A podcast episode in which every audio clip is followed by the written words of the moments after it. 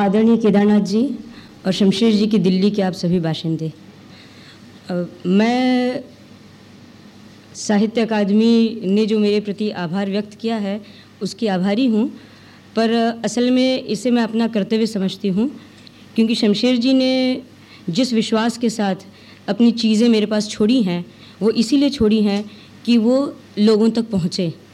इसलिए ये मेरे इस एक कर्तव्य का हिस्सा था जो मैंने किया। लेकिन उसके लिए भी जिस सौहार्द से आभार व्यक्त किया गया तो मुझे वाकई बड़ा अच्छा लगा। ये चित्र जो यहाँ पर प्रदर्शित हुए हैं, उसका एक मकसद मैं अपने तय और भी समझती हूँ। यहाँ तो कुछ लगभग सत्तर के करीब चित्र हैं, उससे भी कम हैं, लेकिन शमशेर जी के 200 से भी अधिक चित्र और हैं। और जैसे कि यहाँ आप लोगों ने देखा होगा कि प्रेस के कागज़ों पर और पेस्टल और जिस हालत में वो बने हैं। शमशेर जी जब थे यानी सुरेंद्र नगर के दिनों में तो उन्होंने शोभा से कहा था कि मेरी कुछ चीज़ें पड़ी हैं तुम्हारे यहाँ तो तुम ले आओ। तो उन्हीं दिनों शोभा ये चित्र उनके पास ले आई थी। तो ये अगर इतने सुरक्षित हैं तो उसका काफ़ी सारा श्रेय उनका भी है, क्योंकि वो उनके यहाँ उतने दिनों तक पड़े रहे। और यहाँ जब वो चित्र आए तो उनको तरतीब देने का काम धीरे धीरे शुरू हुआ, जिसमें कई लोग शामिल हुए। जिसमें रमन जी भी हैं, जिसमें जय भी हैं, जिसमें हमारे वहाँ के, क्योंकि एक प्रदर्शनी हम लोग वहाँ कर चुके हैं। तो गुजराती के कवि चित्रकार माधव रामानुज हैं, गुलाम मोहम्मद शेख हैं वहाँ के म्यूज़ियम के डायरेक्टर डॉक्टर अंधारे हैं। इन सभी लोगों ने अपने अपने ढंग से इन चित्रों को यहाँ तक लाने में अपना हिस्सा दिया है। जैसे मैं एक गुजारिश करना चाहूँगी कि आप सब लोगों ने ये चित्र देखे तो मैं चाहती हूँ कि आप सब लोग मेरी मदद करेंगे कि मैं इन चित्रों को सही अर्थों में इसको सुरक्षित रख सकूँ। तो अब ये है, दिल्ली में चूँकि चित्र आए हैं तो अब ये आप लोगों की भी ज़िम्मेदारी हो जाती है कि आप मेरी इस तरह से मदद करेंगे, क्योंकि आप लोग जानते हैं कि ये कोई बहुत सामान्य काम नहीं है, बहुत बड़ा काम है, और जो मेरे अकेले के बस का काम नहीं है। तो ये तो थोड़ी सी प्रासंगिक बात हुई। फिर दो बातें मैं और कर दूँ, और जो दो कविताएँ मैं सुनाने वाली थी, उसमें से एक ही सुनाऊँगी, क्योंकि एक कविता का समय मैंने अपनी बातों में ले लिया है। ये जो देश की एकाकी हाथ कविता जो है वो, अपनी पार्किसंस की बीमारी के दौरान उन्होंने रूप कंवर के सती होने की खबर को सुनने के बाद लिखी। वो उन दिनों कुछ लिखते नहीं थे, लेकिन मैं जा रही थी, उनका कि, रंजना, अभी बैठो और ये लिख लो तुम। तो शायद ये एकमात्र ऐसी कविता है जो उन्होंने लिखवाई है। तो ये उसका संदर्भ है। और बैल वाली जो बात है, असल में उसके साथ एक बड़ी अजीब बात हुई जो उन्होंने मुझको बताई थी कि कहीं पर उन्होंने कविता पाठ किया था इसका और फिर किसी ने बाहर आकर उनसे कहा कि शमशेर जी, आपने मेरी कविता चुरा ली है। ये कविता असल में मेरी है। तो इस दबाव, ये दबाव जो है, ज़ाहिर है शमशेर जी तो किसी की कविता नहीं चुराते, लेकिन शायद इस बात का दबाव उनके ऊपर इतना अधिक गहरा रहा होगा कि उन्होंने उसको नहीं छपाया होगा, ऐसा मैं अपने तरफ़ से मानती हूँ। आज के इस कविता पाठ में मैंने दो कविताएँ चुनी थी, फिर भी क्यों और आओ?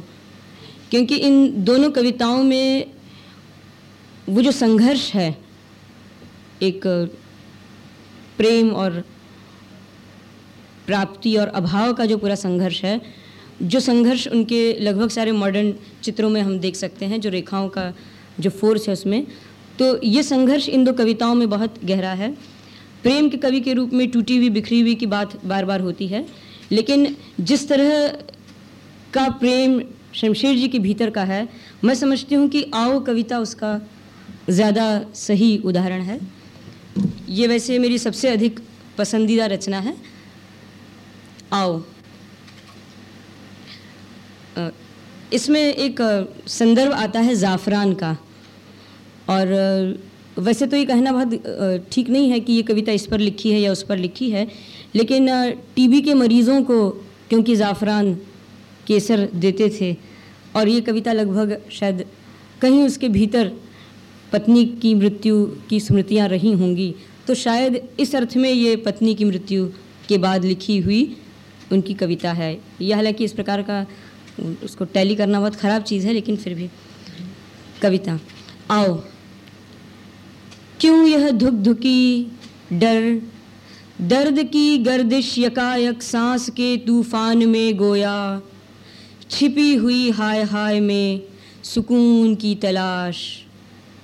बर्फ़ के गालों में है खोया हुआ, या ठंडे पसीने में खामोश है शबाब। तैरती आती है बहार, पाल गिराए हुए भीने गुलाब, पीले गुलाब के। तैरती आती है बहार ख्वाब के दरिया में उफक से जहाँ मौत के रंगीन पहाड़ हैं। ज़ाफ़रान, जो हवा में है, मिला हुआ सांस में भी है। मुंद गई पलकों में कोई सुबह, जिसे खून के आसार कहेंगे, खो दिया है मैंने तुम्हें।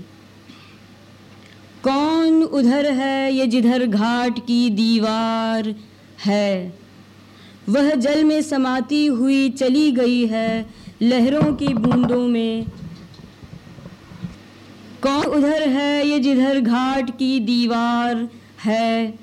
वह जल में समाती हुई चली गई है लहरों की बूंदों में, करोड़ों किरणों की ज़िंदगी का नाटक सा। वह मैं तो नहीं?